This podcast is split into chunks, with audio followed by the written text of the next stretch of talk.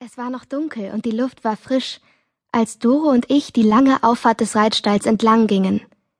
Die letzten Sterne leuchteten am Himmel, aber im Osten graute schon der Morgen herauf und die Vögel hatten ihr Frühkonzert angestimmt. Mitten im Hof stand der große, silberne Pferdetransporter mit heruntergelassener Verladerampe im hellen Lichtschein des Strahlers über der Stalltür, und ich wurde ganz nervös bei der Vorstellung, dass ich gleich mein Pferd diese Rampe hinaufführen sollte. Heute war der Tag, auf den ich hingefiebert hatte, seitdem unser Reitlehrer Herr Weyer mich vor zwei Monaten auf der Stallgasse gefragt hatte, ob ich einen Reitausweis besäße.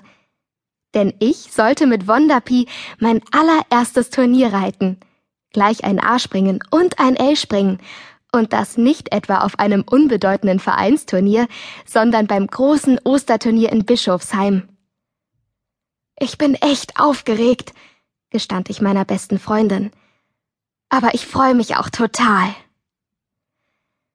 Ich beneide dich, erwiderte Doro. Beim nächsten Turnier reite ich auch.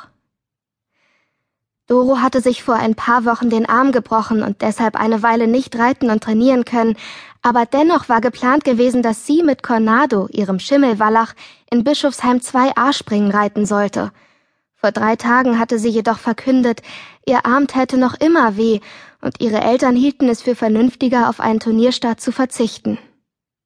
Das hatte mich ziemlich überrascht, denn eigentlich war Doro viel ehrgeiziger als ich und hatte es kaum erwarten können, zum ersten Mal auf einem Turnier zu reiten. Hoffentlich ist dein Arm bis dahin okay, sagte ich. Ich find's auf jeden Fall cool, dass du mitkommst und mir hilfst.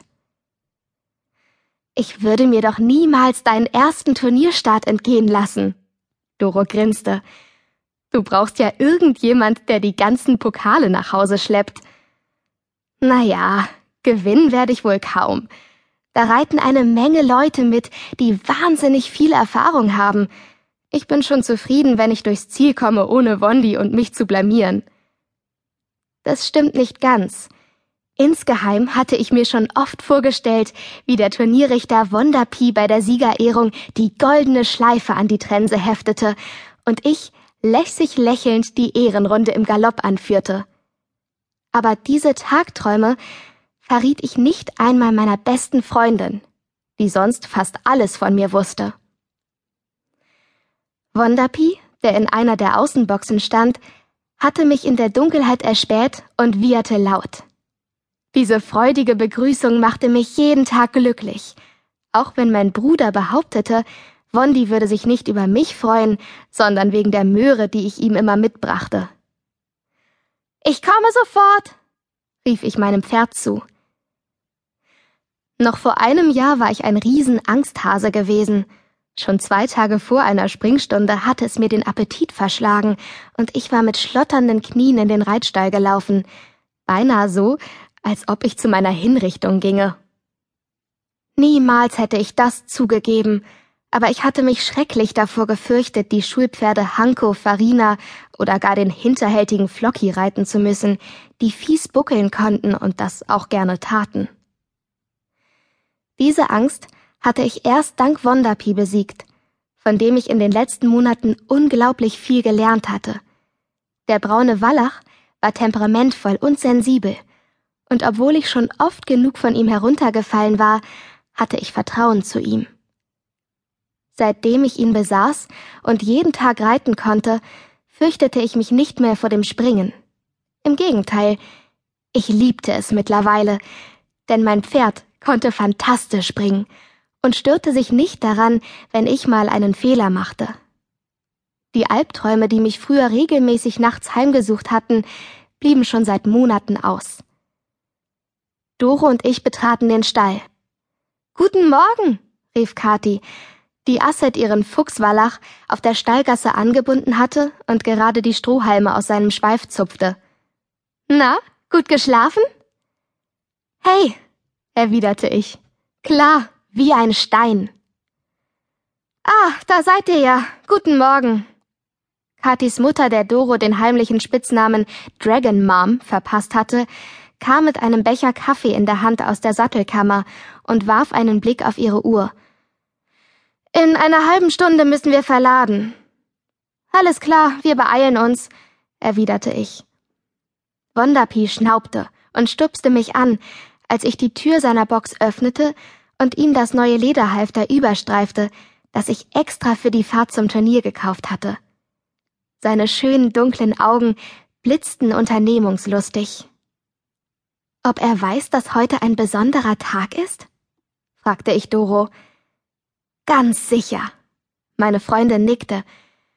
Er hat den LKW gesehen und er spürt bestimmt, wie aufgeregt du bist. Außerdem haben wir ihn gestern eingeflochten. Wenigstens hat er heute Nacht wohl auch gut geschlafen, stellte ich fest. Sein Schweif ist voller Stroh. Ich bürstete Wonderpies Fell, das nach dem Scheren vor ein paar Wochen wieder ein wenig nachgewachsen war und herrlich glänzte. Dann kratzte ich die Hufe aus, fettete sie ein und versuchte die neun dunkelblauen Bandagen mit den wattierten Unterlagen an seinen Beinen zu befestigen. Aber das gelang mir nicht, denn mein Pferd wollte keine Sekunde stillstehen. Ich war nach ein paar Minuten schweißgebadet. Oh, ich krieg's nicht hin, keuchte ich und wischte mir die Haare aus dem Gesicht. So ein Mist. Warte, ich helfe dir. Dragon Mom tauchte wie aus dem Nichts in der Schmiedeecke auf. Sie klopfte Wonderpie den Hals und band ihn los. Halte ihn einfach nur fest. Ich gehorchte und beobachtete staunend, wie schnell und gekonnt Katis Mutter mein Pferd einbandagierte. Sie konnte einfach alles und das doppelt so schnell wie andere Menschen. So, jetzt kann er sich nicht verletzen, wenn er auf dem Transporter unruhig werden sollte. Dann fiel ihr Blick auf mich und ein Ausdruck der Missbilligung flog über ihr Gesicht. Charlotte, du siehst ungepflegt aus, sagte sie, und ich fühlte mich prompt wie ein Schmuddelkind. Komm, ich flechte dir einen Zopf. Doro grinste spöttisch und wandte sich ab. Katis Mutter schnappte sich die Schweifbürste und löste das Haargummi aus meinem Pferdeschwanz, der eigentlich keiner war. Mit energischen Strichen bürstete sie mein dunkelblondes Haar durch, dann flocht sie mir in Windeseile einen Zopf. Autsch! protestierte ich. Das ist viel zu straff. Ich kann ja kaum noch meine Augenbrauen bewegen. Das musst du auch nicht, erwiderte sie, begutachtete kritisch ihr Werk und war zufrieden. Danke, murmelte ich. Es ist total nett, dass Sie mich und Wondi mit aufs Turnier nehmen und dafür extra so früh losfahren. Mein A-Springen fing nämlich schon um neun Uhr an. Kati war jedoch erst um zwei Uhr mittags dran. Kein Thema. Jetzt leg deinem Pferd noch die Abschwitzdecke auf und mach den Deckengurt drüber, dann können wir verladen. Und schon marschierte sie davon. Charlotte, du siehst ungepflegt aus, äffte Doro sie nach, als sie außer Hörweite war. Die hat sie wohl nicht mehr alle. Ich hätte mir von der keinen Zopf flechten lassen. Sie schüttelte ihre Locken und schnaubte empört. Verglichen mit Kati sehe ich wirklich schlampig aus, gab ich zu und warf Wonderpie die hübsche graue Decke über, die ich ebenfalls neu gekauft hatte. Ich verstehe gar nicht, wie sie es schafft, immer picobello auszusehen. Ich muss nur den Stall betreten, schon hab ich schwarze Fingernägel und überall Flecken. Simon findet dich auch so toll, entgegnete Doro, und sofort flatterten die Schmetterlinge in meinem Bauch. Lass dir von der bloß nichts erzählen. Mittlerweile war es heller geworden. Die Vögel stimmten ihr Morgenkonzert an, der Misthaufen dampfte in der kühlen Luft des frühen Apriltages. Der nahe Wald verströmte jenen köstlich erdigen Geruch, der so typisch für den Frühling war. Ich fand, der Wald roch in jeder Jahreszeit anders, und ich würde die Nähe zum Wald schmerzlich vermissen, wenn der Reitstall auf die andere Seite der Stadt umzog. Es war nämlich der letzte Frühling, den wir hier mit den Pferden erlebten. Ende des Jahres sollte die neue Reitanlage fertig sein, und dann würden hier die Bagger anrücken, um den alten Stall nach über 60 Jahren abzureißen und Platz für irgendwelche Wohnblöcke zu schaffen. Herr Weyer stand neben Frau von Richter vor der Stalltür, als ich mit Wonderpie aus der Schmiedeecke kam. Viel Erfolg heute Morgen und denk an das, was ich dir gesagt habe. Das erste Springen ist ein Stil.